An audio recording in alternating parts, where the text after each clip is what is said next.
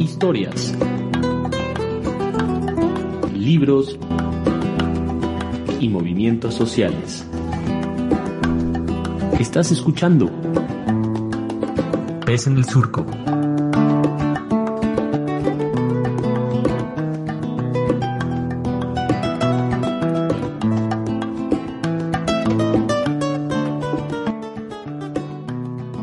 ¿Qué tal, amigas, amigas, amigos? Bienvenidos a este programa P E S en el Surco. Es un gusto estar de vuelta después de esta pausa para la Navidad y Año Nuevo, y ya estamos en el dos mil veintitrés con nuevas energías y el mismo programa, y pues vamos a iniciar con una invitada de lujo. Naye, ¿cómo estás? ¿Qué nos cuentas del año y qué nos cuentas de nuestra invitada del día de hoy? Pues muy bien, y estoy muy contenta de volver a estar aquí en cabina contigo, con nuestro querido Gildardo Juárez, que edita este programa, y por supuesto feliz, feliz de tener a Siobhan Guerrero McManus, que ya teníamos eh, rato queriendo invitarla a este programa, así que muy, muy bienvenida, Siobhan, ¿cómo estás? No, pues muy contenta de que me hayan invitado. Gracias por considerarme. Eh, feliz año. qué, qué gusto. Gracias, Sio. Pues para que el público, nuestro auditorio, te, te reconozca, bueno, Siobhan estudió biología en la Facultad de Ciencias de la UNAM y es maestra y doctora en Filosofía de la Ciencia, también por la... por la UNAM. Es una mujer trans y además, pues lo voy a decir porque toca, ¿verdad?, en este programa, que hace parte de la antología Un Hogar Llamado Cuerpo, Poetas Trans de Abya Yala. Y pues nada, estamos felices de que estés aquí con, con nosotras, con nosotros, con nosotres, Sio. Y bueno, el Oli tiene así la primer pregunta. Y definitivamente. Igual, pues bien, bienvenida a este programa, ¿no? Es un gusto tenerte acá y pues vamos a empezar, ¿no? Um, desde tu lectura, ¿qué es lo que incomoda a ciertos feminismos y a la ultraderecha de ser una persona trans? ¿Por qué rechazan esta posibilidad? Ay, es que esa es una gran pregunta eh, que me hago todos los días, fíjate, porque de repente digo, pero ¿por qué les resulto yo tan amenazante? ¿Por qué las compas, les, los compas les resultan tan amenazantes? Creo que hay varias razones, o sea, sí, sí tendría yo que distinguir entre quienes eh, tienen una reacción eh, sobre todo de corte religioso dentro de un sector de la derecha que simplemente creen que todo aquello que se aleja de la manera en la que se ha entendido la familia dentro quizás de una concepción muy ortodoxa del cristianismo, todo aquello eh, que se aleje de eso les resulta mal. Eh, y ahí sí te encuentras, en México no es tan común como por ejemplo en Estados Unidos, gente que hace literalismos bíblicos y que te dice... Eh, hombre y mujer los creó, ¿no? Citándote esta parte de la Biblia. Pero sí llega a pasar en México que te encuentras esas voces. Pero yo creo que en México no es esa la razón principal, no es la religión, no es, digamos, una, un literalismo bíblico. Creo que hay una parte, eh, sobre todo con respecto a ciertos feminismos, que tiene miedo. que tiene miedo de que los logros de las mujeres se pierdan. Y ahí quisiera sí detenerme a decir, eh, porque por ejemplo, grandes feministas y, y personas a las que admiro mucho, eh, de una u otra manera, pienso por ejemplo en Diana Mafía, sí han dicho eh, que no debemos olvidar que, que, por ejemplo, logros como los que estamos viendo ahora, una primera... una Eh, una ministra presidenta de la Suprema Corte, este, estamos viendo, por ejemplo, por primera vez en doscientos años de la historia nacional, paridad en, en, en, en el legislativo. Dice, imagínense lo que es para un feminismo que le costó prácticamente dos siglos y medio el lograr empezar a romper algunos techos de cristal, el voltear y darse cuenta Eh, que tienen que compartir este logro con otros movimientos. Eh, y ahí, por supuesto, puede haber una reacción de alguna manera, eh, yo casi que diría generosa, y una reacción solidaria que dijera, claro, tenemos que compartir esta lucha con otros movimientos sociales que tampoco habían estado presentes en espacios de decisión. Y creo que, por ejemplo, esos son los feminismos incluyentes, ¿no? O sea, los feminismos que dijeron, esto no lo podemos hacer sin las diversidades raciales, sexuales, de género, de discapacidad. Pero creo que desafortunadamente sí hubo una sección de los feminismos que reaccionó desde el miedo, desde el miedo de que el avance de otros movimientos sociales representara un retroceso en los derechos de las, de las mujeres. Y, y, el, y de hecho Oaxaca es tristemente el ejemplo que siempre citan, este famoso incidente donde eh, una serie de hombres cisgénero se hacen pasar por mujeres trans y por mushes para tratar de ganar espacios políticos. Y en ese sentido, eso es muy ilustrativo de los temores, porque de alguna manera esos temores lo que te están diciendo es, tenemos miedo que las leyes que reconocen la identidad de género autopercibida puedan ser usadas para que retrocedan los derechos de las mujeres. Y a eso, por ejemplo, incluso le hablan del famoso borrado de las mujeres. Yo aquí querría señalar que las primeras borradas fueron las mushes y las mujeres trans, porque se crea una política de acción afirmativa para que haya representación de mujeres trans y mushes. Y las primeras que se ven borradas por el oportunismo de ciertos varones cisgénero son esos dos sectores, ¿no? En ese sentido, para no extenderme mucho, yo creo que si bien esto merecería probablemente un análisis mucho más largo, en podríamos resumirlo y decir, mucho viene de un miedo, de un, de un miedo, de un pánico moral, porque creen que el derecho, eh, el avance de los derechos del colectivo trans puede poner en jaque los derechos de las mujeres, eh, y no se dan cuenta que compartimos luchas históricas como la autodeterminación corporal, eh, digamos, la lucha en contra de un patriarcado, ignoran eso. Eh, y, y dejan que les gane el miedo y tratan de imaginar a la justicia como si la justicia requiriera eh, no la búsqueda de libertades, sino el control de los cuerpos. Y yo creo que ahí es donde se equivocan, el imaginar una justicia como el control de los cuerpos y no la libertad de las personas. Eh, y lo hacen con, pues, con respecto a este pánico moral de que se vean amenazados los derechos de las mujeres por las leyes de autodeterminación de género, ¿no? Y Oaxaca siempre es el ejemplo.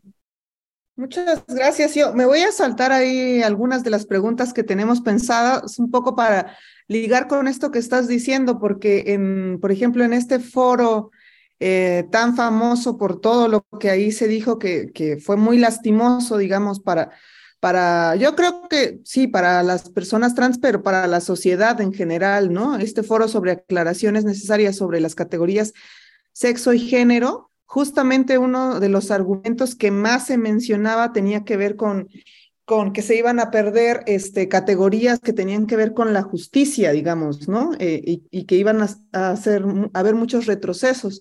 Entonces, eh, también leí en, en un artículo, en una entrevista que te hicieron, cómo esto que acabas de decir, ¿no? De cómo pensamos un Estado y una justicia más allá como del control de los cuerpos. Entonces, eh, a mí me gustaría un poco como que nos compartas, Sio, cuál es esta posibilidad también que tenemos de imaginar otra forma de, de estados, de justicia. ¿Cómo, cómo, cómo imaginas tú que que eso puede ser un poco para contrarrestar estos argumentos, ¿no?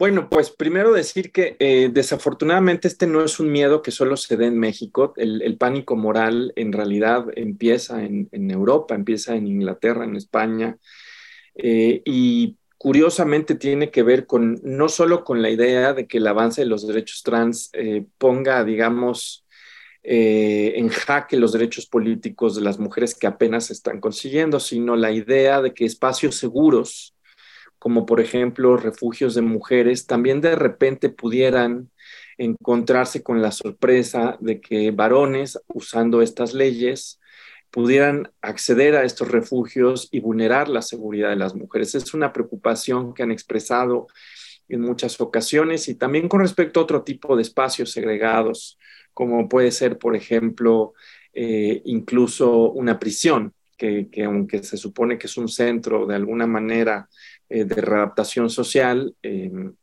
pues también la idea es que, que tiene que ser seguro, eh, cosa que en general nunca pasa, pero el temor, el temor siempre es ese, que las mujeres trans de alguna manera, al haber sido socializadas como varones, por lo menos en algún momento de la vida, de alguna manera carguemos con nosotras, con una serie de conductas violentas. Y aquí yo quisiera decir que, digo que son pánicos morales, porque no hay ninguna estadística seria que diga que esto pasa. Y eso es muy importante eh, recalcarlo.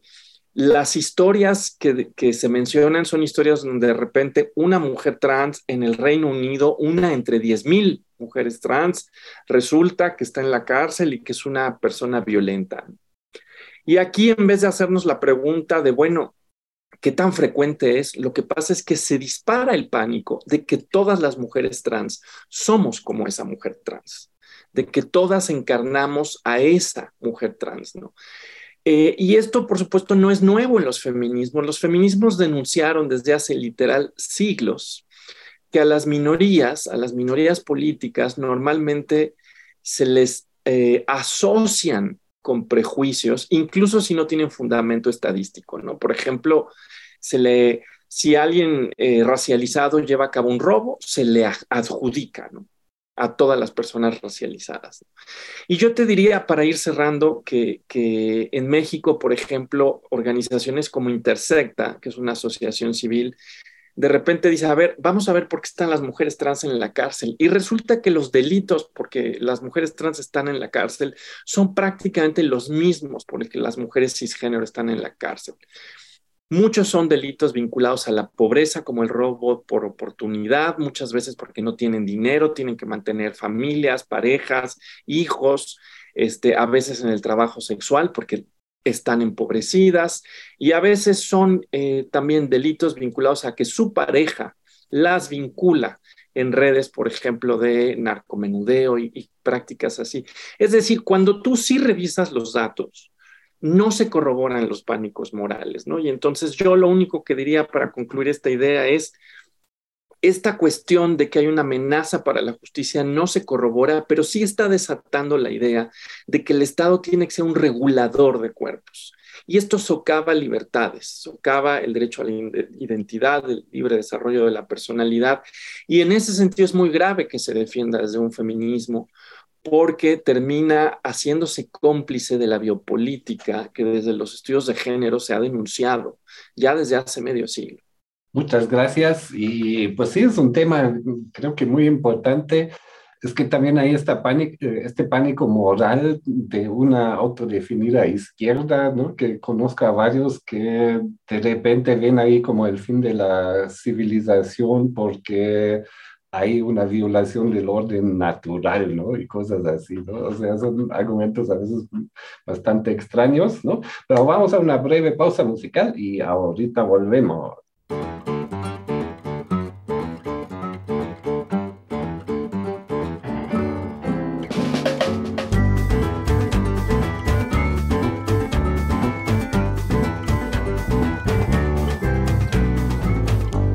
Yo no sé de dónde soy, mi casa está en la frontera.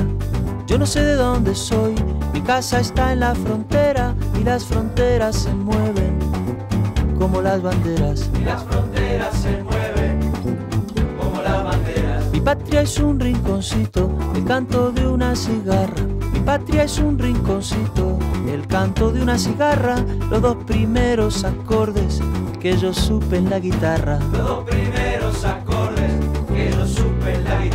Soy hijo de un forastero y de una estrella del alba. Que si hay amor, me dijeron. Que si hay amor, me dijeron. Toda distancia se salva. Oh, oh, oh, oh. Oh, oh, oh. No tengo muchas verdades, prefiero no dar consejos. No tengo muchas verdades, prefiero prefiero no dar consejos, cada cual por su camino, que igual va a aprender de viejo. Cada cual por su camino, que igual va a aprender de viejo. El mundo está como está, por causa de las certezas. El mundo está como está, por causa de las certezas.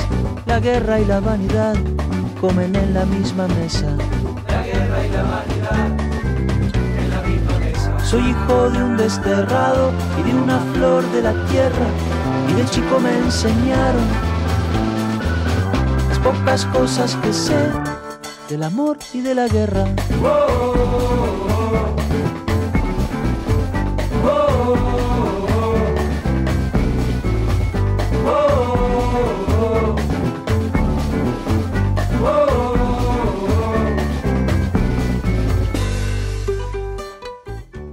Pues ya estamos de regreso después de esta pausa musical. Estamos platicando con Siobhan Guerrero McManus. Y bueno, Siobhan, yo quería preguntarte, porque fíjate que en noviembre eh, en Oaxaca se realizó, en, perdón, octubre, noviembre, no recuerdo exactamente, pero el chiste es que se realizó la Feria del Libro y estuvo de invitada eh, Camila Sosa, eh, y tenía, digamos, la, la ponencia de la inauguración, la ponencia inicial, y una de las cosas que ella dijo, eh, bueno, entre otras que hizo que nos medio acomodáramos ahí en el asiento varias, tenía que ver con el tema de la identidad. Ella dijo que había, desde su perspectiva, que terminar con el tema de las identidades, porque, por ejemplo, a ella, decía, le incomodaba mucho que cada vez que la interpelaban como escritora, siempre venía acompañado eh, de que era una escritora trans, ¿no? Entonces, eh, ¿tú crees que esto es posible? ¿Es posible, digamos, como de pronto quedarnos sin identidades? No creo que sea posible y tampoco creo que sea deseable. Eh, a ver, sí creo que las identidades pueden degenerar en algo llamado el identitarismo, Eh, que sí es una, una suerte de vicio, digamos, epistemológicamente hablando y políticamente hablando, donde, por ejemplo, llegas a la conclusión de que si alguien no tiene exactamente la vivencia que tú tienes, no te puede entender y no puede opinar de nada. Y yo sí creo que el identitarismo es un vicio en ese sentido, que desemboca en esta idea de tú no puedes hablar porque no encarnas esto. Y nos lleva a la imposibilidad de diálogos y nos lleva a la imposibilidad, de hecho, de crear discusiones heterogéneas entre personas distintas. Eh, pero yo, yo sí haría una distinción entre el identitarismo y las identidades. Eh, y, y diría que, por ejemplo, en América Latina, los movimientos negros indígenas y los transfeminismos negros e indígenas han señalado, por ejemplo, que el privilegio de abandonar la identidad lo tienen muchas veces personas que ocupan identidades que no se ven. Y, por ejemplo, lo han dicho. Ahora que está de moda el transhumanismo y el posthumanismo, mucha gente dice hay que abandonar la idea misma de ser humano porque está asociado a un proyecto colonial. Y los transfeminismos negros de América Latina dicen, a ver, espérense tantito, porque quienes están abandonando la identidad de ser humano son las clases medias, medias altas, educadas de las grandes ciudades, blanqueadas, con educación, pero hay un montón de gente que nunca tuvo acceso a la categoría de ser humano, que siempre fue colocada en algún lugar animalizante. Y ahí los transfeminismos, por ejemplo, negros, dicen, espérate, muchos, muchos seres humanos todavía estamos luchando para que se nos reconozca nuestro estatuto de persona. Eh, y en ese sentido, que nos pidan abandonar identidades, como por ejemplo identidades racializadas o identidades minoritarias, nos puede llevar a perder políticamente hablando la posibilidad de nombrarnos y denunciar las violencias que vivimos. En ese sentido es que creo que no es deseable el abandonar todas las identidades, eh, pero sí es deseable cuestionar el identitarismo como vicio político y epistemológico. Y sí creo que también es deseable, por supuesto, el aprender a hacer alianzas entre identidades y reconocer que hay procesos transversales. Yo, en el caso concreto de lo que decía Camila, pues yo lo, mi reacción es, a mí, por ejemplo, me pasa lo mismo. Yo soy la filósofa trans, pero a mí no me genera, al contrario, a mí no me genera ninguna incomodidad donde yo quisiera ser filósofa a secas. Al contrario, yo estoy encantada que digan su filosofía la hace desde allí. Y esa es una filosofía que nos interpela incluso si no somos trans. Eh, entonces a mí, por ejemplo, no me da pena, al contrario, aspiro a hacer filosofía trans que le sea importante y relevante a personas cis y trans. Eh, pero sí entiendo que, que muchas personas no lo ven así. Y, y, y sí lamento, lo lamento porque la literatura de Camila no solo la leen personas trans.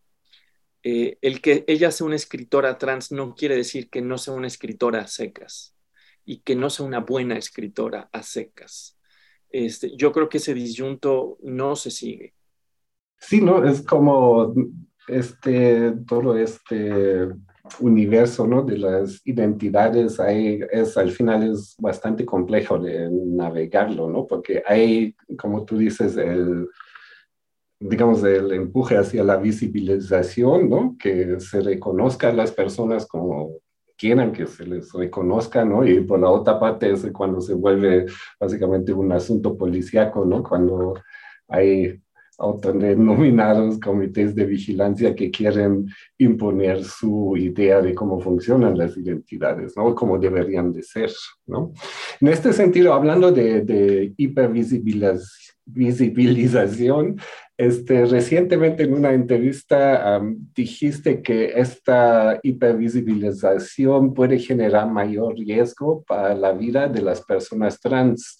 Y en este sentido, también me recuerda que, como pese a que se denuncian ampliamente los feminicidios, siguen existiendo. Y esta experiencia compartida nos coloca el reto de cómo enfrentar los sistemas opresores sin tanta denuncia pública, que parece ser una gran bastión por hoy.